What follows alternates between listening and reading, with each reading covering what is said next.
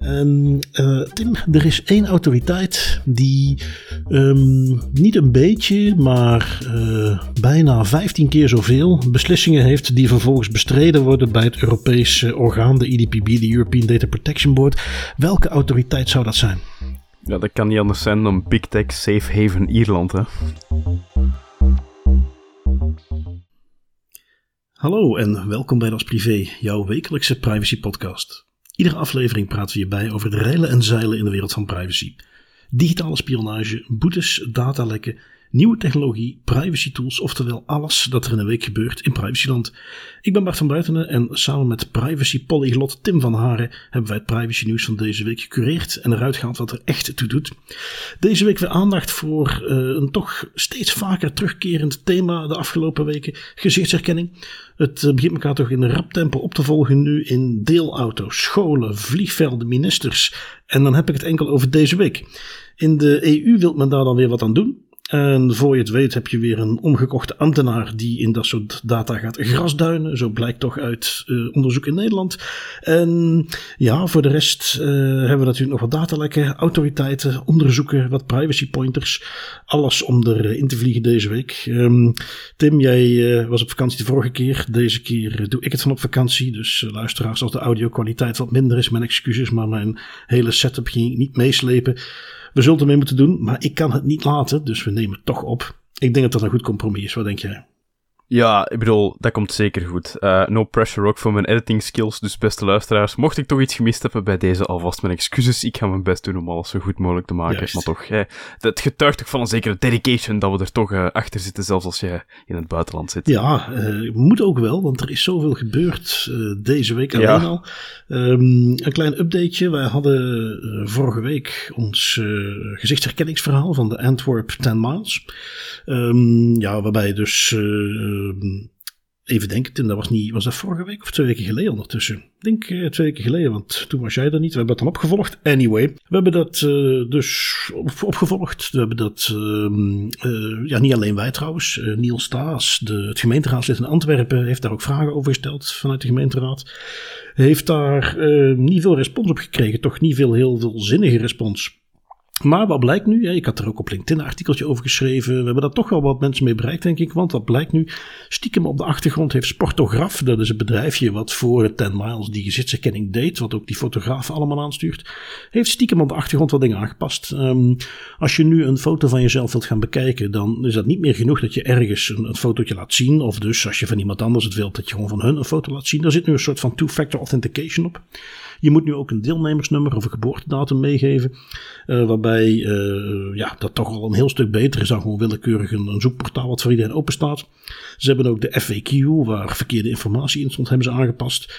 Of ze nu ook op de goede manier, maar goed, dat kun je natuurlijk achteraf moeilijk rechtzetten. Uh, goede toestemming vragen, dat is een tweede, maar dat kunnen we dan bij de volgende wedstrijd van de toepassen gaan zien. Dat alles hebben ze overigens heel stilletjes gedaan, zonder dat ergens aan te kondigen, uiteraard. Maar ja, dat is natuurlijk niet toevallig net nadat er wat ophef over is ontstaan. Dus uh, ik zou zeggen, Tim, dat wij daarmee toch kunnen laten zien dat wij met das privéversie iets bereikt hebben. Dat is altijd wel tof om te zien dat we inderdaad, ja, toch hier en daar uh, een klein beetje een positieve impact kunnen hebben. Dat is uiteindelijk ook waarom dat we dit elke keer weer doen. Um, ik vind het een klein beetje vreemd natuurlijk dat ze er niet mee uitpakken. Dat ze zeggen van we doen het stilletjes achter de rug. Misschien dat ze zoiets hebben van oké, okay, we willen er gewoon geen aandacht meer aan besteden. Of geen aandacht meer naartoe trekken, positief of negatief. Dat kan een strategie zijn. Maar ik heb zoiets van kijk, als je dan toch naar de feedback luistert en de dingen positief doet, zet dat dan ook in de spotlight. Uh, het kan alleen maar beter uitkomen in de toekomst. Ja, maar goed, dat, dat blijkt uit hoe we dit moeten zien. Die lui zijn betrapt. Die hebben dit inderdaad niet goed gedaan. Ondanks mm -hmm. de grote praat op de website ja. van met hoeveel DPO's dit wel niet overleggen zijn ze gewoon betrapt op dingen helemaal fout en dom gedaan te hebben. En zijn ze dit nu heel stiekem aan het aanpassen. Nu goed, absoluut, liever zo dan anders. Maar natuurlijk lukt dat nooit. Hè? Dus op het moment dat zij in het vizier liepen van autoriteiten, ja, dan gaat dat nu alleen maar extra zijn omdat ze het stilletjes doen. Maar hey, dat is niet ons probleem. Ik ben blij dat wij op die manier iets hebben kunnen bijdragen aan een stukje verbetering. Ja, het enige wat ik er nog wel van kan zeggen is dat ik het jammer vind dat het weer al voor de zoveelste keer uh, nu plotseling wel goed kan omdat er negatieve aandacht aan besteed wordt, terwijl het eigenlijk dat ook betekent dat je het eigenlijk van vooraf, voordat al die negatieve aandacht er naartoe ging, ook al op deze manier had kunnen implementeren. Absoluut. Dan is de vraag gewoon waarom dat, dat in het begin niet het geval nou ja, was. Goed, uh, dat geeft ons weer een bestaansreden. Een stukje update wat we ook hebben, of wat jij hebt meegenomen, Tim. Security.nl praten erover. Uh, Ubiquity had een tijdje geleden te maken met een datalek. Dat datalek bleek eigenlijk toch een insider te zijn, die zich dan eerst nog eens voordeed als een soort whistleblower. Uh, leuke saga, maar die saga is dan nu tot de conclusie gekomen omdat er uh, zowaar een uitspraak is. Ja, ja klopt. Uh, die persoon, ja, die, zoals je al zegt, hè, die deed zich voor als uh, een, een, hacker die gegevens in handen zou hebben gehad van Ubiquity. Die dreigde daarmee om dat publiek te maken. Daar uh, is een heleboel drama rond geweest, ook in de security community. Brian Krebs, toch, die toch een belangrijke rol daar ook heeft gespeeld, omdat hij die medewerker als enige bron gebruikte voor het verhaal dat Ubiquity um, ja, de, de ernst van het datalek zou hebben verzwegen was heel veel om te doen. Um, uiteindelijk is die vent gepakt, heel ongelukkig, omdat zijn VPN op een bepaald moment door een stroompanne heel eventjes uitviel en men daarom dus een IP-adres, een effectief IP-adres van die persoon kon bemachtigen in plaats van uh, het VPN-IP-adres. En um, die heeft nu dus een celstraf gekregen van zes jaar voor datadiefstal en afpersing. Daarmee krijgt hij dus een, een zwaardere straf zelfs dan de, dan de CISO van Uber, die ook toch wel een heleboel dingen fout had gedaan. Ja, inderdaad, daar zeg je zoiets. Uh, zes jaar de cellen, uh, goed, uh, dat het maar een afschrikwekkend effect mogen hebben natuurlijk. Het is ook Amerika, hè. daar zijn ze altijd al dol op mensen die dit soort hackingactiviteiten doen. Want dat is nog het grote verschil. Um, die man Joe Sullivan van Uber was uiteindelijk niet degene die de hack zelf had gedaan. Dat was hier natuurlijk wel het geval. Dus goed, zes jaar de bak in. dat geeft wat tijd voor bezinning, zullen we maar zeggen. Um, pakken we het weer even wat dichter bij huis. Ik zei het al, die gezichtsherkenning, zonder dat we daar dan echt heel expres naar op zoek gaan. Maar dat uh, is nu toch een paar keer teruggekomen. En ik heb ze even hier allemaal achter elkaar op een rijtje gezet. Um, we beginnen heel dicht bij huis. Uh, de deelauto's van Poppy. Heb je wel eens een Poppy gebruikt, Tim? Uh, nee, nooit gebruikt. Ik zie ze wel continu rondrijden in Brussel. Ja, Poppy is eh, oorspronkelijk begonnen in Antwerpen. Uh, dat is ook waar ik ze zelf destijds gezien heb. Um, ja, goed, die zag die autootjes toen rondrijden. Het idee was, en ik heb daar volgens mij toen ook wel eens ooit een account aangemaakt. En dat was gewoon een kwestie van je rijbewijs uh, fotograferen en een creditcard koppelen. En je was good to go. Um, nou, doorheen de jaren hebben ze kennelijk met wat misbruik meegemaakt. En dus nu uh, halen ze het nieuws met dus hun systeem wat dat moet tegengaan.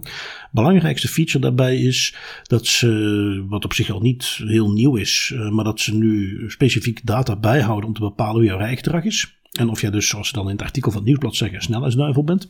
En ze nemen ook een selfie waar ze gezichtsherkenning op toepassen. Met als belangrijkste doel, als ze op basis van data jou op een gegeven moment uit het systeem gooien, dat ze vervolgens ervoor kunnen zorgen dat jij niet met een, een, een gefotoshopte rijbewijs of een valse account opnieuw kunt registreren. Want je moet altijd een selfie nemen.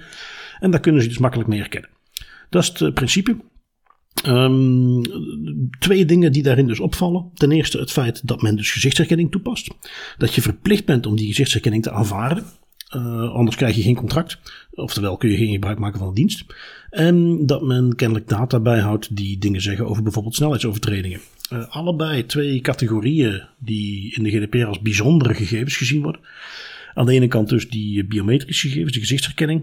Um, Eigenlijk zijn er maar een paar manieren waarop men dat mag gebruiken. Um, of er is een wet die het mogelijk maakt.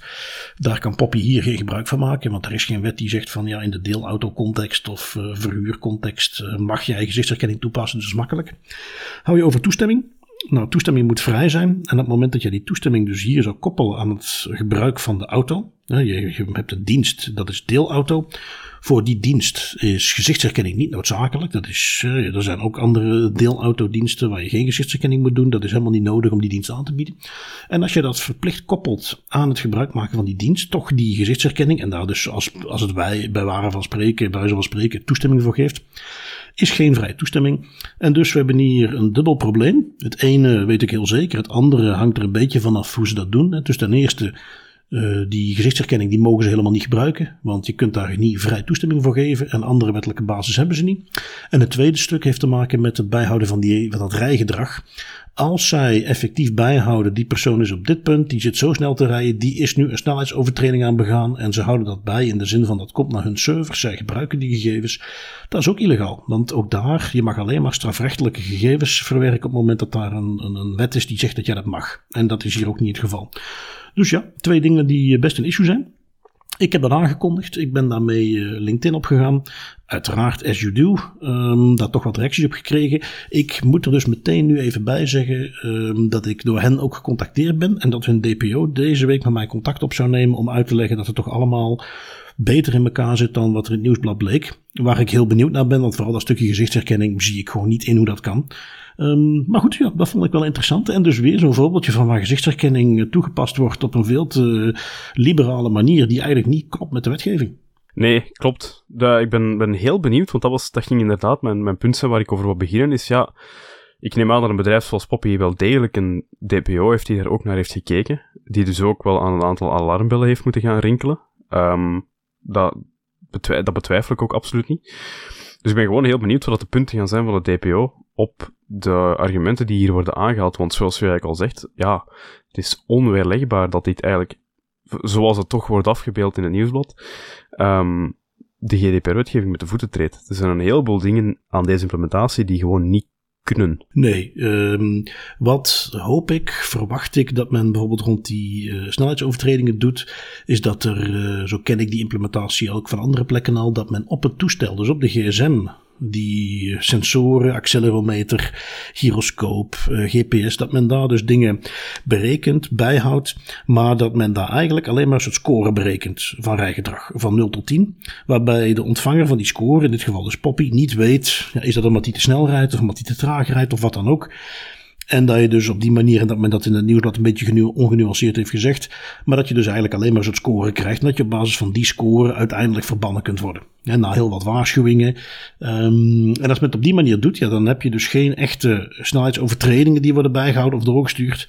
Dan kan dat, maar dat stukje gezichtsherkenning zie ik eigenlijk niet hoe ze dat kunnen doen op dit moment uh, op een manier die wettig is. Allee, dat is een beetje luid op nadenken wat ik nu doe, hè. dus het kan zijn dat ik domme dingen ga zeggen, maar wat ik me gewoon afvraag is, is dat effectief zelfs nodig en proportioneel om gezichtsherkenning te gaan inzetten voor het tegenhouden van uh, chauffeurs die wel eens malle fratsen uithalen? Want ik heb de app nog zelf nog nooit gebruikt en ik zou het dus ook eens moeten gaan bekijken hoe dat, dat werkt, maar ik neem aan dat om Poppy te gebruiken, dat je ook ergens wel een bewijs moet geven dat je wel effectief achter het stuur mag zitten, hè, door bijvoorbeeld een rijbewijs op te laden of door een kopie daarvan te trekken.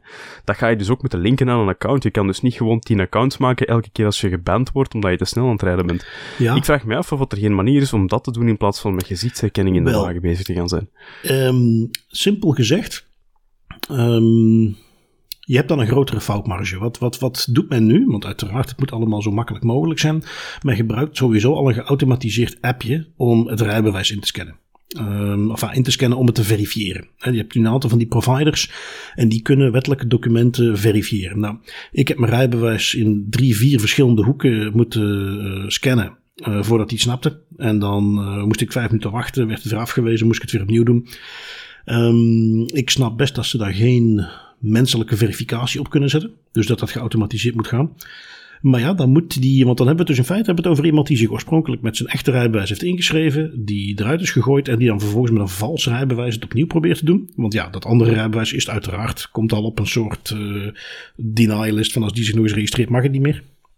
Dan moet je al iemand hebben die zich registreert met een vals rijbewijs, wat kennelijk goed genoeg is om die verificatiedienst al te omzeilen. En ik denk dat daar eigenlijk de grens moet liggen. Daar moet je als poppy gewoon zeggen van ja, meer kunnen wij niet doen. Wij gebruiken al een, een, een specialist die zegt wij verifiëren uh, identiteitsbewijzen of rijbewijzen. Als iemand het zo goed gefotoshopt heeft dat hij door die verificatie heen komt, en dan zegt men van ja, daarom willen we die gezichtsherkenning hebben, dan denk ik dat ze hier gewoon moeten accepteren. We hebben op dit moment wettelijk niet de ruimte om dat op die manier te doen. En dan ja, is dat het risico dat we lopen, dat iemand door die rijbewijsverificatie heen komt. Maar ik denk dat dat op dit moment as good as it gets is voor hem. En um, ja, ben heel mm -hmm. benieuwd opnieuw mm -hmm. wat, uh, wat hun insteek daar zelf in is. Uh, ik ben niet bang om daar wel eens wat ongenuanceerd over te zijn. Uh, hier ook, in de huidige context, specifiek in België omdat wij daar wel bekend om staan dat wij daar eigenlijk niet het wettelijk kader hebben wat daar misschien voor nodig zou zijn. Want laat ik even voor de duidelijkheid zeggen dat ik best snap waarom Poppy dit wil doen. En dat dit naar verkeersveiligheid, dat ik hier misschien zelfs nog in zou kunnen komen waarom dit een goede manier van werken is. Maar het simpele feit is gewoon dat wij in België nu geen wet hebben die het mogelijk maakt. Nee, nee, dat is waar de discussie op neerkomt. Hè? Want vanuit een, een uh, biometrische identificatie of verificatie, wat facial recognition ook is, uh, er zijn genoeg manieren om die technologie toe te passen dat je op een toch wel relatief privacyvriendelijke manier binnen een bepaald kader zaken kan gaan doen die effectief een positieve impact hebben op de maatschappij of, of over het gebruik van de dienst, dat is onbetwistbaar. Maar het is inderdaad, het, het, probleem is hier vooral cowboy gaan spelen en dingen gaan doen onder het mom van een positieve impact brengen op je dienst of op de maatschappij. Maar eigenlijk inderdaad, het kader dat ontbreekt. Uh, en dan maar gewoon wat dingen doen, want dan is het risico op fouten of op slordigheden of op onnauwkeurigheden te groot. Dat hebben we al vaak genoeg gezien. In Nederland is dat ook een gigantisch probleem.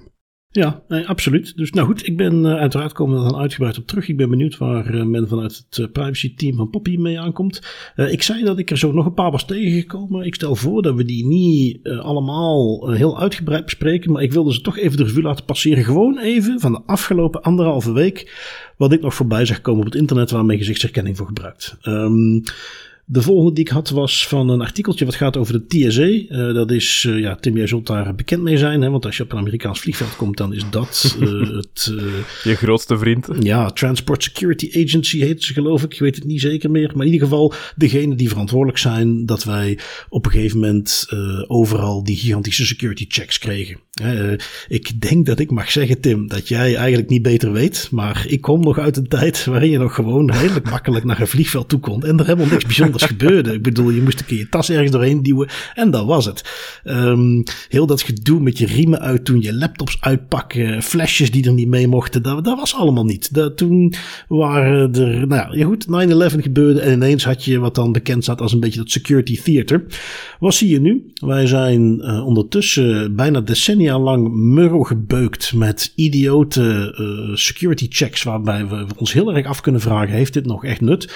Maar nu is de oplossing er namelijk, de TSA gaat vanaf nu ook gezichtsherkenning inzetten. En dan kun je heel makkelijk, je, wordt, het, wordt van tevoren, moet je daarvoor aanmelden. Op basis van je ID wordt er meteen een mooi gezichtsherkenningsdingetje gemaakt. En dan kun je gewoon naar een poortje toe lopen, dat gaat meteen open en mag je meteen door. En dan is kennelijk al dat security theater niet of, veel minder nodig. Um, wordt dus nu ingezet. En uh, ja, ik kan me alleen maar voorstellen als jij, zeker als je veel reist, dat je daar gretig op inspringt. Dan de, de, de problemen die je zegt met het feit dat je gezicht weer ergens in een database zit, maar even laat voor wat ze zijn. Um, de volgende die ik voorbij zag komen uit uh, Turkije. Uh, heel toevallig, net getimed voor de verkiezingen. Is een, uh, Deze is geweldig. Ja, filmpje op Twitter. Um, uh, Olaf Koens kwam ermee. Dat is een journalist in Nederland die redelijk bekend is voor zijn buitenlandcorrespondentie. In ieder geval, die liet een, een, interviewtje zien wat een Turks medium deed met de Turkse minister van Binnenlandse Zaken. Die zit achter het stuur met zijn telefoon in zijn hand. Uh, en die laat even zien dat hij een appje heeft waarmee hij gezichtsherkenning kan doen. Het, nergens blijkt wat het precies is, maar mijn eerste indruk was meteen, oh, die hebben gewoon een, een variant van uh, Clearview. Eh, want ja, zoiets ga je niet helemaal zelf opnieuw maken. Uh, Clearview heeft het al. Enfin, dat wordt nergens gezegd, maar goed, stel je even voor Clearview, hè, dus de, de gezichtsherkenningsapp. Um, en dus die pakt gewoon een fotootje van iemand willekeurig op straat en meteen poef, krijg je te zien wie dat is. En dat zit hij allemaal te doen terwijl hij achter het stuur zit. Um, dus ja, dat was de volgende die voorbij kwam. En dan, ja, we hebben het dus niet over een politieagent of zo. We hebben het gewoon over de Turkse minister van Binnenlandse Zaken. die eventjes grappig aan de journalist laat zien hoe goed het appje werkt op zijn telefoon. Uh, opnieuw, net voor de verkiezingen. Um, ten slotte, in China zag ik nog een voorbeeldje voorbij komen. En voor iedereen die deze voorbeeldjes wilt zien, uiteraard hebben we gewoon de linkjes naar de filmpjes en dergelijke in de show notes. Um, een school waar zodra je de klas binnenkomt, je meteen voorbij een facial recognition loopt, die dus meteen registreert of jij wel of niet aanwezig was. En waar dus ook meteen, uh, ja goed, in China wellicht iets wat toch wel gebeurt, maar waar de kinderen meteen klaargestoomd worden voor het leven met facial recognition. Nu dus ook zodra ze een leslokaal binnenstappen. China gonna China, zou ik zeggen. En op die vorige wil ik toch nog ook even ingaan van, van Turkije. Dat is uh, dat filmpje. Ik raad het iedereen aan om het zeker eens te bekijken. Los van de privacy uh, impact valt heel veel over te zeggen. Het is ook gewoon echt een waanzinnig filmpje. Die vent zit daar gewoon eigenlijk, terwijl hij aan het rijden is in, in de auto, doodleuk met zijn gsm, midden in het verkeer, eigenlijk aan de journalisten tonen hoe dat die facial recognition werkt. Mm -hmm. uh, toont daar dan ook gewoon effectief iemand die is aan het opzoeken zijn, waar ze een hit van krijgen. Ja. Um, Zeker niet iets wat een minister in handen zou moeten hebben. Dat, dat al gewoon terzijde, maar ook het feit hoe dat het getoond wordt. Een zekere nonchalance die daar overheerst. Uh, het respect en, en, de gevoeligheid waar je normaal gezien mee moet omgaan ontbreekt volledig. Nee, en zeker als je dan kijkt naar nog een filmpje wat daar dan vervolgens onder staat, waar diezelfde minister van uh, Binnenlandse Zaken ook nog eens eventjes in een tv-programma een journalist eventjes voor zijn appje haalt. Dus een journalist in uh, Turkije soms toch ook al een beetje aangeslagen wilt, en die dan even getoond ja. worden van kijk, ik kan waar ik ook ben van jou een foto nemen en ik weet meteen wie je bent. Dat wordt dan eventjes live in de uitzending getoond. Um, ja, mooi spul, mooi spul. Ja, tof hè, speelgoed. Maar dat is ook hoe dat het wel in de media wordt, ge wordt afgebeeld. Als speelgoed waar dat de autoriteiten gebruik van kunnen maken. En dat is, zeker als het gaat over dergelijke krachtige technologie, waar nota bene trouwens ook nog heel veel fouten in zitten en heel veel, uh, ja, met argwaan naar moet worden gekeken, ook naar de resultaten. Dat is, niet, dat is niet hoe je die boodschap zou moeten brengen. Nee, nee, nee, nee zeker niet, zeker niet. Um, nu goed, uh, Tim, wij gaan misschien een variant van jouw uh, bekende spreuk moeten gaan toepassen op dit soort dingen in de toekomst. Want dan kunnen wij gaan zeggen, thank God for the AI Act. Want uh, als ik me niet vergis, jij hebt hem meegenomen. Is dat iets wat hier bij ons, nadat die AI Act het hele wettelijke juridische proces doorlopen om ook effectief een wet te worden. Maar als we er helemaal doorheen zijn, op basis van de laatste draft, zijn dit soort dingen daar niet meer mogelijk. Uh, nee, klopt, of toch aanzienlijk moeilijker. Um, de AI-act, ja, die begint nu een klein beetje in een stroomversnelling te geraken met de, de aandacht die toe, die implementaties zoals uh, ChatGPT en, en Palm, de nieuwste Google AI, uh, krijgen. Dat begint nu wel echt, ook het politiek proces begint nu wel de druk erachter te voeren van oké, we zijn eigenlijk al te laat met deze artificial intelligence wetgeving, laten we ze nu maar gewoon zo snel mogelijk erdoor pushen en nog strenger maken. Um, en dus we hebben een nieuwe draft, die werd goedgekeurd door, door twee comité's van het Europees Parlement en die dus nu ook naar de volgende fase van de onderhandelingen gaat. Uh, en die draft die is aanzienlijk strenger dan de, de vorige versies. Er zijn een aantal dingen die veranderd. Uh, een van de dingen die in die Artificial Intelligence Act staat van de Europese Unie, um, is een algemeen verbod op wat zij noemen um, intrusieve en discriminerende toepassingen van artificial intelligence systemen. Oorspronkelijk was er een lijstje van uh, vier use cases. Dat is nu uitgebreid. Er zijn er een aantal bijgekomen. Um, dat lijstje dat is eigenlijk, ja, dat, dat omvat onder andere uh, real-time toepassing van biometrische identificatiesystemen zoals facial recognition in publiek toegankelijke plaatsen, dus gewoon ergens uh, publiek toegankelijk. Post-remote biometric identification systems, zoals ze het zelf noemen, dus niet real-time, maar eigenlijk nadat de feiten zijn plaats, hebben plaatsgevonden, eigenlijk biometrische identificatie gaan toepassen. Um, met daarop dan de enige uitzondering voor uh, specifieke uh, wethandhavingstoepassingen en het opvolgen en het vervolgen van serieuze criminaliteit en enkel na gerechtelijk bevel. Um, biometrische categorisatiesystemen die gebruik maken van gevoelige karakteristieken zoals uh, ras, eh, geslacht, um, of dat je een, een, burger bent of een immigrant, religie, politieke opvattingen en dergelijke. Um, predictive police systems, dus um, op basis van profilering gaan proberen voorspellen of dat iemand al dan niet vatbaar is voor het plegen van een bepaald misdrijf. Um, zijn ze in Amerika toch redelijk veel mee aan, het, aan het spelen nu met dat idee om dat ook ergens te gaan willen toepassen. Uh, emotionele recognition systems, dus eigenlijk artificial intelligence systemen die op basis van algoritmes moeten gaan bepalen of dat jij uh, blij bent of boos bent of gefrustreerd bent. We hebben een aantal voorbeelden daarvan al de revue laten passeren in de podcast. Um, specifiek die emo emotion recognition systems, die mogen niet gebruikt worden volgens de laatste versie van de AI Act um, voor uh, law enforcement, um, border management, op de werkvloer en in uh, educatieve instellingen, dus scholen, universiteiten en dergelijke. Daar mag het allemaal niet gebruikt worden. En last but not least, dit vind ik een hele grappig, want hier hadden ze voor mijn part gewoon mogen zeggen, dingen zoals uh, Clearview mogen niet gebruikt worden. Indiscriminate scraping of biometric data from social media or CCTV footage. Dus het gaan scrapen van um, biometrische gegevens of gegevens die moeten gebruikt worden voor biometrische, voor biometrische doeleinden. Uh, dat is ook iets dat integraal in een catch-all wordt verboden volgens die Artificial Intelligence Act. Dus dat is een stevige upgrade van wat de oorspronkelijk vier kleine use cases waren naar nu toch wel een veel bredere vangnet. Ja, ja uh, prima. Hè. Uh, eigenlijk heb je daar met de GDPR dat framework ook al. Ook al is daar nog wat discussie over, maar wat Clearview doet mag eigenlijk ook al niet. Maar goed, dat terzijde, het kan er maar duidelijk en goed in staan. Voor de goede orde, dit is nu de versie die het Europees Parlement aanneemt. Dan moet vervolgens de Raad van Ministers moet hun versie nog aannemen. Dan moet er een triloog starten waarbij het Europees Parlement en die Raad van Ministers samen tot een overeenkomst moeten komen. Dus we hebben nog wel even te gaan. Maar hey, eh, de voortekenen zijn goed. Um, dus zoveel te beter. En je, je wilt eigenlijk ook dat men via bijvoorbeeld dit soort wetgeving het verzamelen van deze gegevens gewoon uh, onmogelijk maakt. Want er is gewoon te veel risico. Als het niet is om commerciële bedrijven die er misbruik van maken, dan is het wel de overheid die er misbruik van maakt. En in die context hebben we ons andere stokpaardje van uh, de podcast meegenomen, namelijk de insider threat. Um, oftewel de bedreiging die van binnenuit komt. Um, ik vond een leuk artikeltje van de uh, ja, op de NOS, waar ze iemand van de Rijksrecherche aan het woord laten. En de Rijksrecherche is in Nederland de entiteit die toeziet op corruptie. Niet zomaar, maar corruptie specifiek binnen overheidsorganen. En die, uh, de directeur daarvan, Arthur van Baar, die trekt eigenlijk een beetje aan de alarmbel. Want die zien een gigantische stijging in het omkopen van ambtenaren. In het, het corrumperen van ambtenaren. Dus uh, op iedere manier die beïnvloeden, zodat ze gegevens gaan doorgeven. Um, hij geeft aan van ja, vroeger zag je dat een crimineel en een ambtenaar die kenden elkaar van de school of van vroeger uit de buurt. Um, en die relatie leidt dan op termijn tot corruptie, het lekken van informatie.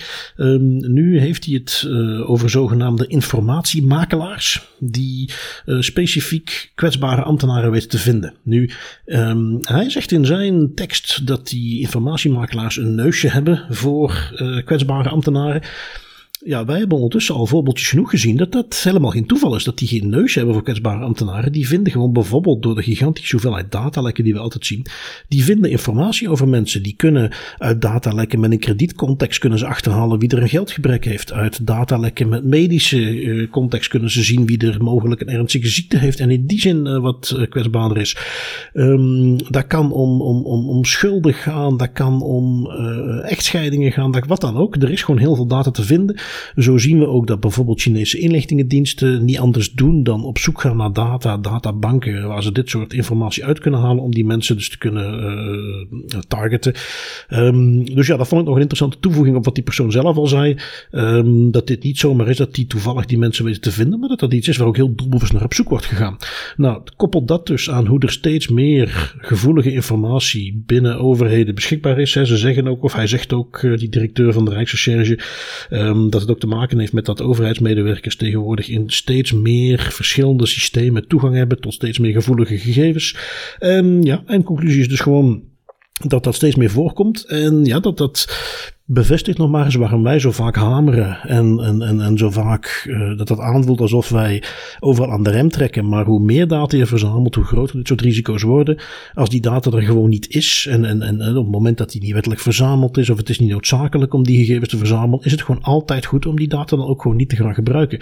En ja, dit bevestigt nog maar eens waarom je dat moet tegenhouden. Want dus als het niet gaat om bewust misbruik of, of iets per ongeluks, dan zie je wel dat het gaat om uh, misbruik van andere soort, waarbij via inmenging van buitenaf door bijvoorbeeld omkoping men alsnog misbruik gaat maken van die data. Ja, precies dat. Hè. Dus allee, er zijn eigenlijk twee lessen die je hieruit kan leren. Eén, uh, wat je niet hebt qua data kan je ook niet verliezen of kan je ook niet kwijtspelen aan insider threats. Maar dan over die insider threats vind ik dan ook nog wel iets belangrijk om bij stil te staan, is namelijk de toegangen die je niet geeft kunnen ook niet gebruikt, misbruikt worden voor bepaalde doeleinden. Dus dat is, dat is niet altijd een fijne oefening om over na te denken. Uh, ik denk dat heel veel mensen daar ook een beetje een wrang gevoel bij hebben, omdat ze dan ook snel het gevoel hebben dat ze paranoïde zijn of dat ze uh, hun collega's wantrouwen. Maar je moet er ook gewoon, gewoon simpelweg van uitgaan dat elke toegang die je geeft, moet je ook ergens een klein beetje gaan kijken van wat, is, wat zou de impact nu potentieel kunnen zijn als iemand beslist om dat te misbruiken. Gewoon om die denkoefening eens heel snel te maken, want we hebben het al veel te vaak gezien dat, en ook in overheidscontexten is dat helaas wel het geval, overheidsambtenaren, uh, politieagenten, mensen in ziekenhuizen, dokters, we gaan het straks nog meenemen, allemaal mensen met een bepaalde machtspositie, allemaal mensen met redelijk veel toegang tot gevoelige gegevens. 99% van die mensen, volledig betrouwbaar, niks aan. 1% is genoeg om ja, af en toe toch eens bepaalde zaken te gaan misbruiken of die toegang te, tot bepaalde informatie te gaan gebruiken voor eigen doeleinden, voor criminele doeleinden, voor corruptie. Allee, noem maar op. We moeten gewoon ons meer bewust zijn van het feit dat niet iedereen uh, altijd netjes de regels gaat volgen als het aankomt op die toegangsrechten, als het aankomt op toegang tot data, en daar kritisch naar tegenover kijken. Ja. Precies, precies. En dat is waarom wij ook steeds weer beducht zijn als dat soort dingen voorbij komen. Dus ja, word to the wise. De data die je niet verzamelt kan ook niet misbruikt worden. Uh, toegang die je niet hebt kan niet misbruikt worden. Um, redenen waarom we dus steeds over dat soort dingen nadenken.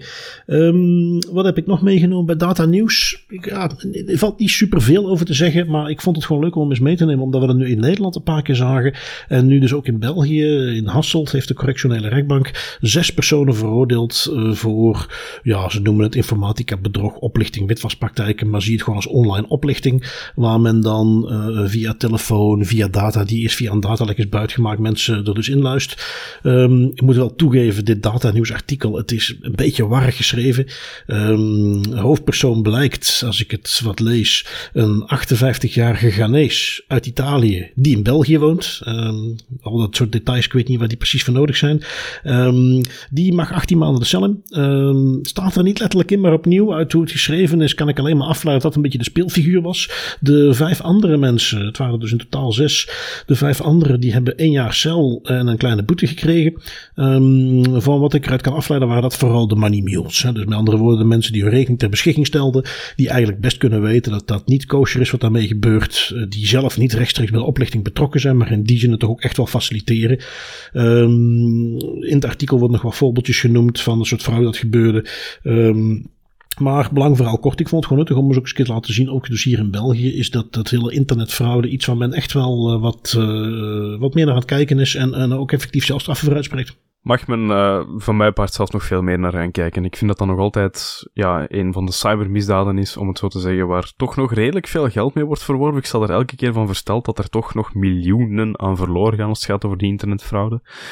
Um, dus heel blij om te zien dat die mensen ook gevat worden uiteindelijk. Dat, dat geeft toch een klein beetje een gevoel van rechtvaardigheid. Ja, ja absoluut, absoluut.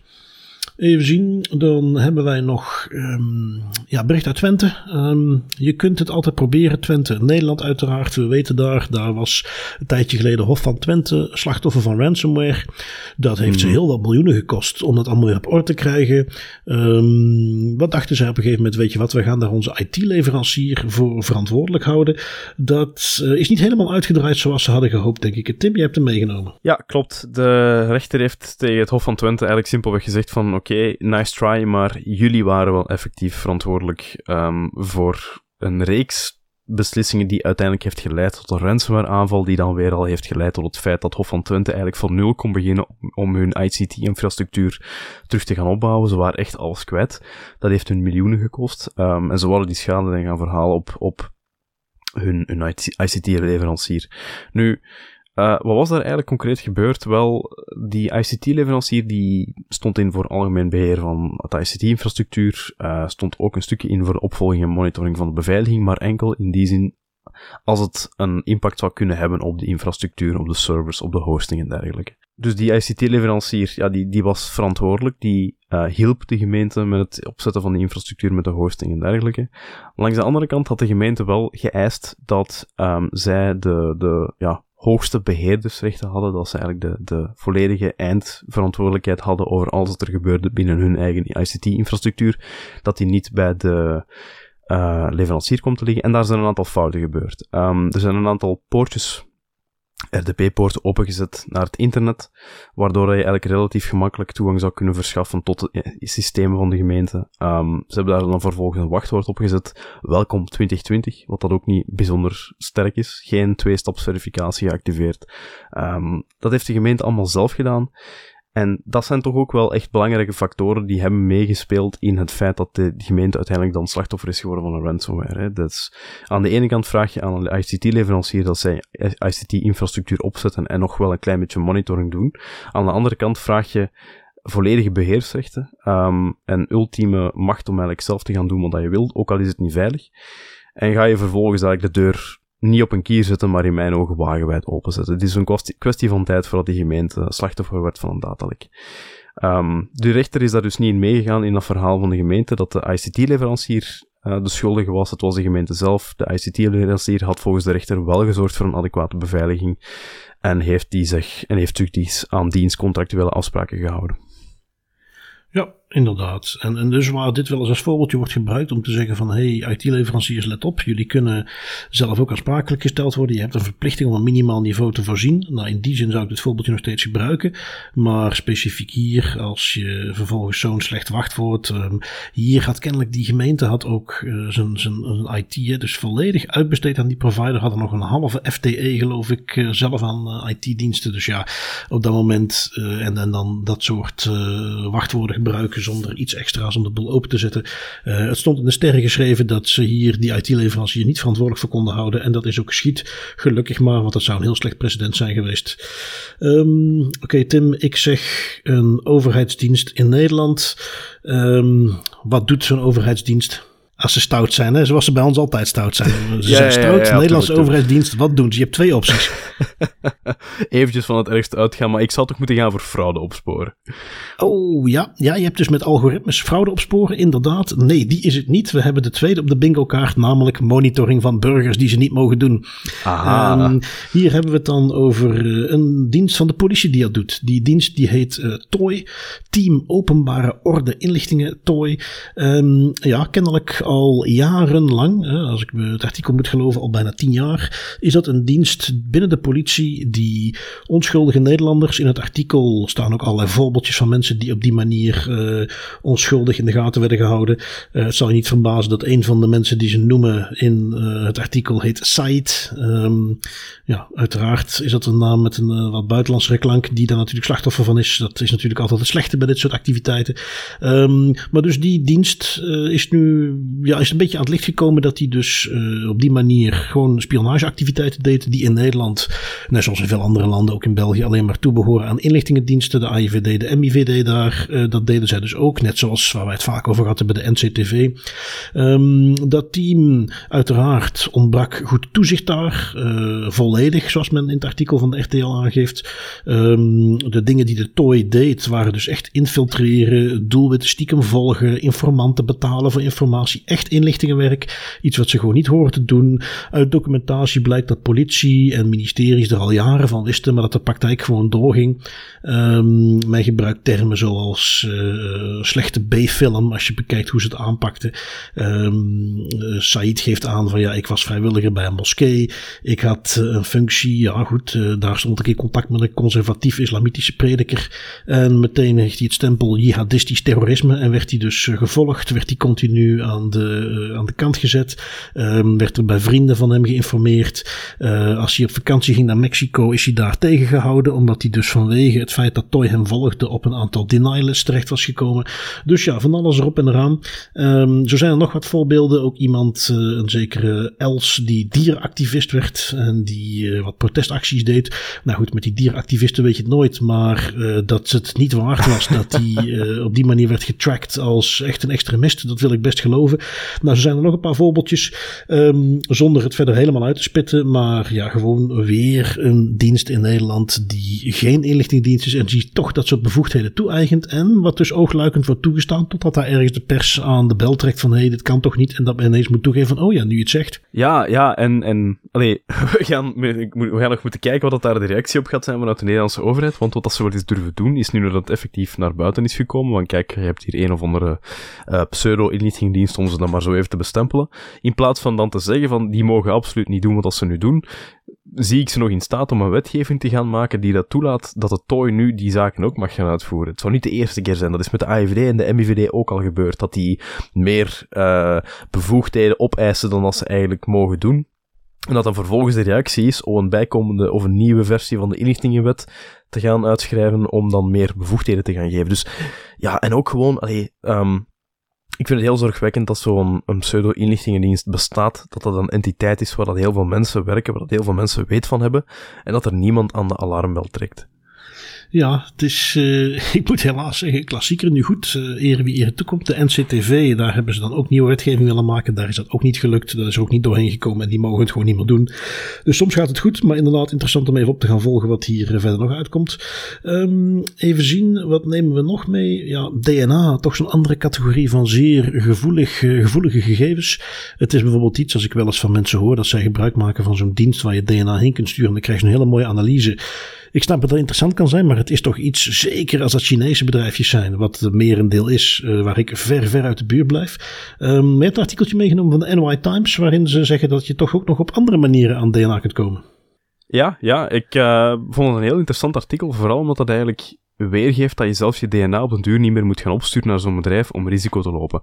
Waar dat eigenlijk op slaat is, dat is een, uh, een onderzoeksteam aan de Universiteit van Florida die oorspronkelijk onderzoek deed naar ziektes bij uh, schildpadden. Die in die zin dus ook DNA van de omgeving, van de schildpadden zelf, et cetera, uh, verzamelde. Van de zee waar dat, het zijn zeeschildpadden, van de zee waar dat die in leven. Um, en iets waar zij op stoten op een bepaald moment tijdens hun onderzoek was, er is heel veel wat, dat, wat dan de noemer krijgt eDNA, uh, environmental DNA. En dat zijn eigenlijk sporen, fragmenten van genetisch materiaal die levende wezens, ook mensen, achterlaten doorheen hun dagdagelijkse gang. Um, vind je dus ook gewoon in de lucht, uh, in de zee, sneeuw, whatever, overal waar je het zou kunnen vinden, waar dat mensen rondlopen, um, rondzwemmen, slapen, daar kan je environmental DNA vinden. Het is niet altijd even nuttig als echt als volledig DNA, maar het kan wel een bepaald plaatje geven. Nu, oorspronkelijk werd environmental DNA gezien als um, genetic trash door de wildlife communities en door de wildlife onderzoekers. Waarom? Omdat dat eigenlijk, ja, dat is niet wat ze naar op zoek waren. Zij waren op zoek naar DNA van dieren, dus dat was een soort van bijvangst en daar werd niks mee gedaan, dat was niet interessant. Maar David Duffy, dat is een van die uh, geneticists van de Universiteit van Florida die bezig is aan onderzoek, die dacht van oké, ja kijk, we hebben hier nu toch wel best veel menselijk DNA als een soort van bijvangst ik ben, hij, hij was eens benieuwd om te gaan kijken, wat kan ik daar nu eigenlijk allemaal uithalen? Hoe ver staat de technologie vandaag de dag om te gaan bepalen hoe ver je kan gaan met het onderzoek van zo'n DNA-staal? Ook al is dat environmental DNA, en dat gewoon flarden en fragmenten. En um, dat was zo succesvol dat die persoon daar een uh, apart onderzoek aan heeft toegewijd. Uh, met een apart onderzoeksteam en dat nu ook heeft gepubliceerd, waarin hij ook stelt van kijk, environmental DNA van mensen, dus DNA dat je gewoon in water vindt, uh, in de lucht, in een kantoorruimte. De technologie staat vandaag de dag al zo ver dat je eigenlijk met relatief goedkoop materiaal, uh, hij spreekt van een, een, een, soort device waarmee dat je DNA analyseert dat 1000 dollar kost, dat je gewoon in je laptop plugt. Um, dat is voldoende om genetisch inzicht te krijgen in environmental DNA. En dan, dan hebben we het over um, uh, een, een, overzicht of fragmenten en puzzelstukken van uh, stambomen. Dan hebben we het over medische informatie, over genetische mutaties die leiden tot speciale ziektes. Allemaal informatie die ook gebruikt kan worden om mensen te gaan identificeren, als je genoeg puzzelstukjes hebt. Wat dat daar dus interessant aan is, is ja, eigenlijk, naarmate dat die technologie vordert, Tien jaar geleden zou het afstaan van je DNA aan zo'n privaat bedrijf nog niet zo'n hele groot ge heisa gegeven hebben, omdat de technologie gewoon nog niet ver genoeg stond. Maar vandaag de dag staat de technologie van DNA-analyses en DNA uh, te gaan bekijken, staat die al redelijk ver. Net hetzelfde gebeurt nu met environmental DNA. Zonder dat mensen eigenlijk hun DNA opsturen, kan je dus eigenlijk DNA gaan analyseren. En die technologie wordt beter en beter. Dus dat wil eigenlijk zeggen, als ik het even ietsje verder trek, ik uh, koop zo'n toestelletje van uh, 1000 dollar ik heb een aantalje mensen op bezoek. Ik ga vervolgens op zoek naar haarschilfertjes. En vervolgens kan ik hun uh, uh, stamboom en medische historiek uh, of toekomstige afwijkingen gaan bepalen. Ja, klopt. Dat is eigenlijk waar dat een klein beetje op neerkomt. die technologie staat nog niet zo over dat je echt pinpoint accurate kan gaan doen. Dat, wordt ook wel meegegeven. Er zijn nog wel foutenmarges die aanzienlijk groot zijn. Maar ze zeggen ook in het artikel, ja, dat staat um, bijvoorbeeld politionele eenheden vandaag de dag al niet in de weg om toch gretig gebruik te maken oh, van dergelijke technologie. Het feit dat je dan plotseling een of andere match krijgt met een unieke uh, genetische mutatie die dan een bepaalde ziekte heeft en dat komt overeen met iemand die in de ruimte was, ja, dat, dat, dat kan een, een, red herring zijn, dat kan dan genoeg zijn voor mensen om erop te springen, terwijl het misschien niet eens correct is. Zoveel dingen die fout kunnen gaan, maar het feit dat ja, uh, DNA dat gewoon rondzweeft in de omgeving, op die manier nu al gesynthetiseerd en gebruikt kan worden, uh, dat voorspelt niet veel. Ja, ja, ja. Dus we kunnen gewoon wachten tot we de eerste uh, artikelen krijgen over een Amerikaanse sheriff en een of ander boerenhol die een apparaat gekocht heeft. En die vervolgens allerlei conclusies gaan trekken op basis van heel simpel environmental trash DNA wat hij ergens gevonden heeft. En dat het natuurlijk weer grandioos verkeerd loopt. En als het even kan ook vooral minderheden treft. Dat is waar dit dan wellicht uh, naartoe gaat. Um, we zullen het zien. Um, laat het vooral maar aan Amerika over om daar voor het eerst mee te komen. Ik heb, uh, om, om, om dit uh, hoofdstukje bij ons wat af te sluiten, nog gewoon iets grappigs meegenomen.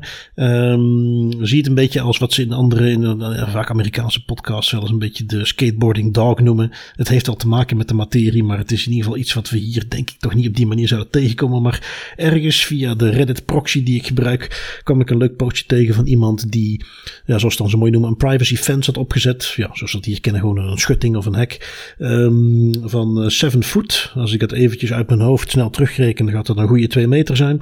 Op zich hoog genoeg. Um, de buurman was daar kennelijk niet van gediend. En die heeft dan vervolgens zijn eigen hek nog eens 2 voet hoger gemaakt. En om het helemaal af te maken, heeft daar vervolgens een webcam bovenop gezet die gericht stond op het tuin van de buurman als een soort uh, eh, KH, nu zie ik je toch. Ik weet het niet wat hij er precies mee hoopt te bereiken. Maar wat ik vooral het hilarischste vond, is dat hij dan dus in Amerika, de vent die dit postte, moest concluderen van ja, wat kan ik nu doen? Want eigenlijk, uh, ja, wettelijk kan ik hier niks tegen doen. Iets wat natuurlijk voor ons als Europeanen uh, hilarisch is. Want dit is, ik bedoel, niks is perfect bij ons. Maar dit zou Never nooit niet pakken. De eerste beste politieagent die opbelt, die gaat ook hier een stokje versteken.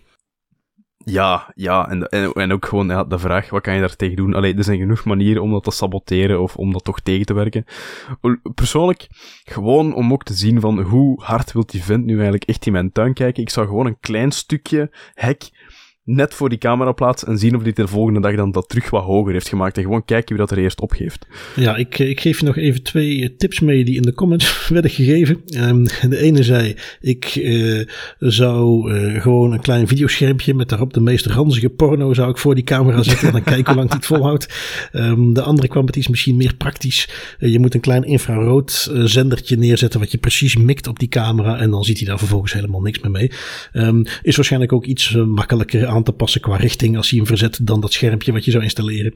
Um, nu goed, het is uh, een, een soort datalek waiting to happen van een andere soort. Um, als we even naar onze datalekken gaan, um, we hebben er allebei eentje meegenomen. Ik pak die van jou als eerste uit een, uh, een ziekenhuis en ook weer eentje dan in de categorie van de insider threat kennelijk.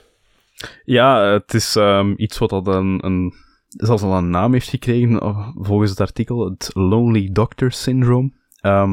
Dat is namelijk de zoveelste keer dat eigenlijk een, een arts in een ziekenhuis misbruik maakt van, in dit geval haar, uh, toegangsrechten om informatie te gaan opvragen over een patiënt, waar dat ze eigenlijk niks mee te maken hebben.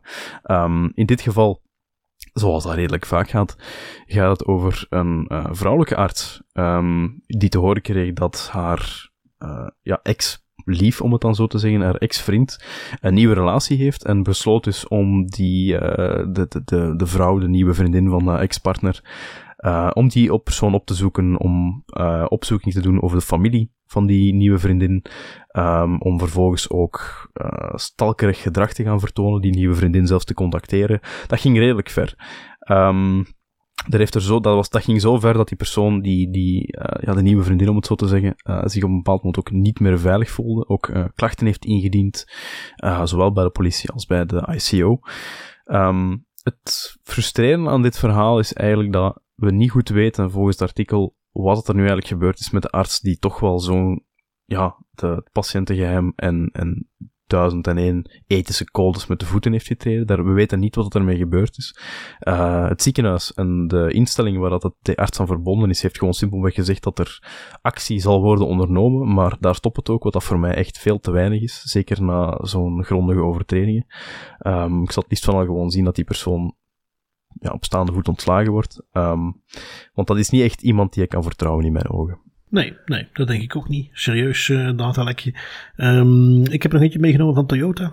Toyota, Japan, ooit bekend om hun zorgzaamheid, kwaliteit, de grondleggers van de lean-methodologie, waarbij alles kwalitatief goed in elkaar gebouwd is. Maar kennelijk was dat niet helemaal voorbereid op de tijd van de cloud, want Toyota heeft een gigantisch datalek, 2 eh, miljoen klanten zijn daarin betrokken en kennelijk al 10 jaar lang stond die data gewoon openbaar. We hebben nog eens een mooie klassieker namelijk van een database die zonder een wachtwoord of wat voor authenticatie dan ook gewoon openbaar beschikbaar stond. Um, ehm, 2 miljoen Japanse klanten zaten daarin. Eh, als je dan denkt van, nou, maar gelukkig, ik heb een Lexus, de duurdere versie van Toyota. Nee, ook jij staat erin. Um, opnieuw, Japanse klanten weliswaar, die dan gebruik maakten van, uh, ja, ik weet niet hoe ze op zo'n fantastisch originele naam komen, de T-Connect app van Toyota. Um, wat staat er dan in? Ja, data zoals locatiegegevens uh, van het voertuig, serienummers, uh, apparaten die erin zitten, uiteraard van de gebruikers. Um, ja, stond dus al uh, tien jaar klaar. Um, benieuwd wat dat in Japan betekent aan boetes. Ja, iets waar dus de autoriteiten zich weer eens kunnen laten melden en zich kunnen laten gelden, wil ik eigenlijk zeggen. En hun autoriteit uitoefenen. Ik weet niet, hoe zeg jij het ook alweer, Cartman? Inderdaad, zo moeten ze dat doen. En ik eh, neem ons daarvoor mee naar het eerste uh, onderzoekje van, uh, ja, niet zozeer onderzoekje van autoriteiten, wel onderzoek naar autoriteiten. En uh, Tim, er is één autoriteit die um, niet een beetje, maar bijna 15 keer zoveel beslissingen heeft die vervolgens bestreden worden bij het Europese orgaan, de EDPB, de European Data Protection Board. Welke autoriteit zou dat zijn? Ja, dat kan niet anders zijn dan Big Tech Safe Haven Ierland, hè. Inderdaad. Um, dus een, een Ierse non-profit heeft wel onderzoek gedaan. Die zijn erachter gekomen dat 75% van de uitspraken van de Ierse autoriteit uiteindelijk betwist worden bij de European Data Protection Board. Die daar dan vervolgens zelf een uitspraak over doet. Ja, dat is natuurlijk schrijnend. Um, sowieso lopen ze al gigantisch achter. En dan ook nog eens op die manier, als ze dan een beslissing nemen, wordt die ook weer in 75% van de gevallen aangevochten. Dat is niet zomaar een verschilletje. Um, anders we het vergelijken met de cijfers van andere Europese autoriteiten, dan heb je dat over een uh, eencijferig percentage, waar dat wel eens gebeurt. En zij dus 75%. Schieten er dus gigantisch uit. Um, een beetje, en ja goed, voor de rest een interessant rapportje. Maar ja, wat meer voor de fijnproevers als je er veel mee bezig bent. En je wilt de werking van de autoriteiten wat zien. Ze hebben daar echt een heel mooi onderzoekje gedaan die dingen wat te vergelijken. Um, een beetje vergelijkbaar. Niet in dit rapport zelf, maar ik zag nog een andere leuke statistiek voorbij komen. Eentje die ons ook niks zal verbazen. De AEPD is verantwoordelijk voor 40% van alle boetes in Europa. Dat heb ik niet over bedragen, dan heb ik het gewoon puur over het aantal boetes dat ze uitspreken. 40% van die boetes die komen uit Spanje. Damn, dat is, dat is gigantisch. ver, ver, verbaast me trouwens niks. Ik bedoel, als we kijken naar aan wat voor een ja, uh, rapid fire tempo dat de AIPD de boetes de deur uitzwiert, kleine en grote, dat uh, verbaast me niks. Maar toch 40% is, is ja, uh, kudo's voor IPD. En ik zal zeggen dat de andere autoriteiten wel eens hun game mogen verbeteren dan. Ja, dat denk ik ook. Dat denk ik ook. Um, even zien, dan hebben wij nog twee dingetjes van uh, de KNIL. Um, ik laat die van jou als eerste voorbij komen, Tim. Je hebt hem van security.nl. De KNIL die uh, geeft aan dat ze toch uh, vinden dat ze zwaar succes halen in het tegenhouden van tracking. Ja, die komen met hun, hun eigen statistiekjes. De KNIL heeft namelijk een uh, tijdje geleden een tool ontwikkeld, CookieViz, um, waar ze gebruik van maken om tracking cookies op populaire websites uh, te monitoren en in beeld te brengen. Dus ze hebben eigenlijk een beetje cookie monitoring geautomatiseerd. None of Your Business heeft dat ook gedaan met een, gelijkaardig, met een uh, ja, soort gelijkaardige tool um, voor het uitgeven van hun, van hun klachten. Maar de KNIL heeft dat dus gedaan voor effectief een handhaving te gaan doen, maar een beetje ook te gaan monitoren. En daaruit blijkt uit het gebruik van die tool um, dat bijvoorbeeld websites die zes of meer third-party cookies, tracking cookies plaatsen, dat daalde van 24% in 2021 naar 12% in 2022. Dus dat is een halvering van het, ja, de hoeveelheid websites die daar gebruik van maken van zoveel tracking cookies. Um, het aantal websites die helemaal geen cookies van derde plaatsen, dat het daalde van 29% naar 20% van 2021 naar 2022. Dus je ziet eigenlijk over heel de lijn, deels ook door handhaving van de knil, dat, ja, ik zal zeggen, Franse bedrijven zich langzaamaan wel bewust worden van het feit dat je bepaalde dingen met cookies niet meer mag gaan doen of op een andere manier moet gaan doen. Um, verbaast mij ook niet, hè. De, de knil verstuurde al 94 formele waarschuwingen en um, legde eigenlijk ja, sinds het bestaan, sinds dat ze daarmee bezig zijn, in totaal 421 miljoen euro aan boetes op aan bedrijven die zonder toestemming cookies plaatsen, bezoekers onvoldoende tracken, of onvoldoende informeren over tracking, of geen optie gaven om cookies te weigeren. Dus al bij al, ja, ze zijn ermee bezig en het werkt. Nu, het is niet allemaal een wild succesverhaal bij de knil. Um, ook al willen ze het zelf toch soms anders doen uitschijnen. Ook hier weer. Want uh, ze hebben in oktober 2022 ja. 20 miljoen boete opgelegd aan Clearview. En net zoals nog een aantal andere autoriteiten uh, een boete hebben opgelegd aan Clearview. En we hebben al eens eerder besproken van ja, worden die boetes nu eigenlijk ooit wel eens betaald? Wel, we denken dat we hier het antwoord uh, al kunnen vinden. De KNIL heeft namelijk nog eens 5 miljoen boete opgelegd aan Clearview. Waarom? Omdat in dat verzoek, wat ze de vorige keer, nou verzoekbevel was de vorige keer hadden uitgevaardigd, um, meegegeven werd dat zij de data moesten verwijderen van Fransen en dus natuurlijk die boete moesten betalen. Um, ondertussen heeft de KNIL geconstateerd dat er geen uitvoering wordt gegeven aan dat bevel. En dus hebben zij nog eens een boete van 5 miljoen opgelegd. Tim, ik ga mijn niet zo profetische gave hier aanspreken om te zeggen dat ook die boete waarschijnlijk niet betaald gaat worden. Ik vrees er een klein beetje voor. Ik vind dat een, nogal grappige uh, reactie op het feit dat er niet betaald wordt door nog eens te vragen om te betalen met een nieuwe boete. Um, ik zou denken van ja, als het de eerste keer niet werkt, zal het de tweede keer zeker ook niet werken, want nu is het bedrag nog eens verhoogd. Dus ja, het, we hebben het er al een aantal keer over gehad, Bart. Ik ben wel eens benieuwd nu, nu dat die, die tweede boete wordt uitgegeven voor het niet betalen en, en, en voor het compleet negeren van het vonnis, um, wat dat de volgende stappen zijn die Europese autoriteiten kunnen nemen om toch die handhaving te volbrengen tegenover Clearview. Um, ik zou het heel jammer vinden als Clearview er gewoon mee wegkomt door te zeggen, wij sluiten gewoon al onze Europese entiteiten af en wij gaan, wij trekken ons weg uit de Europese markt en daar uh, is de kous mee af. Lijkt mij vreemd. Ja, nee, inderdaad. Um, nu goed, dan, uh, als we dan toch net over de AIPD hadden, gaan we meteen eventjes door naar um, een uh, boete die jij nog had meegenomen, die ook uh, door hen werd opgelegd en die ook mooi aansluit bij ons beetje overkoepelende thema van vandaag, gezichtsherkenning, want de AIPD heeft een fijne 200.000 euro boete opgelegd wegens het verkeerd gebruik van gezichtsherkenning. Ja, ja, klopt. Um, ze hebben een boete gegeven van 200.000 euro aan de organisatie achter de telecombeurs Mobile World Congress. Um, ze hebben specifiek die boete gegeven voor het gebruik van gezichtsherkenning in 2021. En wat ze daar vooral problematisch aan vonden, is het feit dat er was een um, gegevensbeschermingseffectenbeoordeling, een DPIA, uitgevoerd, maar die was onvoldoende. Die bracht de risico's niet voldoende in kaart. Uh, en die gaf ook helemaal niet wee waarom het gebruik van facial recognition voor het identificeren en toelaten van bezoekers op de vloer, waarom dat, dat proportioneel en noodzakelijk was versus gewoon een controle van uh, de inschrijving met eventueel een identiteitskaart. Ja, en dat is het hem altijd. En dat is gewoon nog eventjes, laat ik het dan maar een das privé, das beter noemen. Die ik in de PIA's, ik heb er toevallig deze week nog eentje bekeken waar het ook weer in ontbrak het, het, is niet alleen maar dat jij de, de basisprincipes toetst en uitlegt hoe je eraan voldoen hebt. Je moet ook kunnen uitleggen waarom doen wij dit überhaupt. Waarom is dit wat je moet een DPA doen, dus het is een bepaalde privacy impact die het heeft. Waarom is het noodzakelijk om dit te doen? Waarom is er niet iets dat minder privacy invasief is, dat uh, we niet kunnen doen, dat we per se dit moeten doen? En dat is een vraag die ik heel vaak zie ontbreken in DPA's. Nou, hier kennelijk dus ook. Dus daar terecht een uh, boete voor opgelegd. Um, vervolgens nog gewoon heel eventjes kort, ook omdat er niet meer informatie beschikbaar is, maar ik heb de indruk dat de Maltese overheid, om dan nog eens een keer een lekker obscure mee te nemen, de Maltese overheid zijn website is geüpdate heeft, want ineens op Enforcement Tracker zijn er een stuk of 9 à 10 beslissingen bijgekomen ja. um, die ze hebben meegenomen. Um, viel me er eentje op, omdat die qua omvang best uh, stevig was. 250.000 euro. Iets over het niet voldoende beveiligen van gegevens. Helaas geven ze zelf heel weinig informatie. Staan ook geen uitspraken zelf bij. Gewoon een kort tabelletje met uh, de, de reden en het bedrag. Maar goed, dus ook de Maltese overheid die trekt van leer. En hebben nu ook de acties die ze doen even geüpdate. Want het ging dus echt over 2020, 21, 22, 23 dat ze nu geüpdate hebben. Dus was toch wel interessant. Um, dat gezegd zijnde, Tim, hebben wij nog eventjes onze privacy pointers. Wat heb jij meegenomen?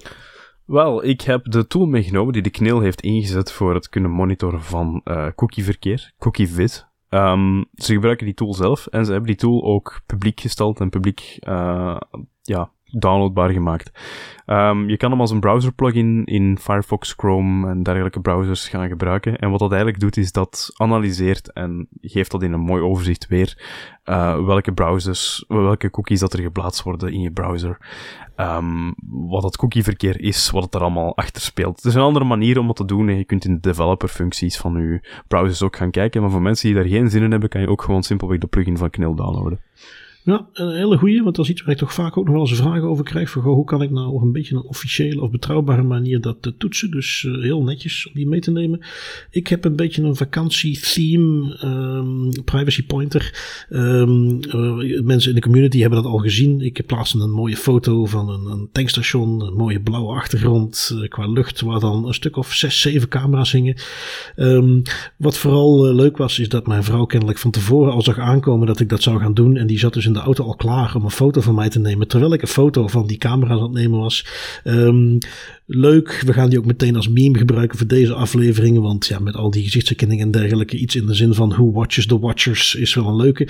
Maar de privacy mm -hmm. pointer die ik eraan wil koppelen is. Uh, spoor dit soort dingen zelf op post ze ergens, uh, vraag er aandacht voor. we merken dat nu ook met onze activiteiten. het feit dat je er gewoon laat zien dat mensen zich daar druk om maken, daarmee bezig zijn, creëert het awareness, creëert steeds meer kennis ervan en laat ook zien bij allerlei organisaties en mensen dat het iets is waar ze over na moeten gaan denken. En als laatste koppeling daaraan stuur het ook zeker naar ons door, zoals we dat nu gedaan hebben met die gezichtsherkenning, met die studentencamera's op koten. Het is iets waar wij toch kennelijk er ook in slagen als dat is privé om daar ons steentje aan bij te dragen. Dus dat is iets waar we altijd bereid zijn om daar een beetje rugbreid aan te geven. Dat is mijn uh, privacy pointer voor deze week. Um, Tim, dan uh, ga ik jou verlaten en ga ik lekker verder met de vakantie. En dan wil ik jou en onze luisteraars zo heel erg bedanken om uh, deze week weer tijd voor ons te maken. Ja, geniet nog van de zon. maak me maar nog meer jaloers. En tot volgende week. Tot volgende week.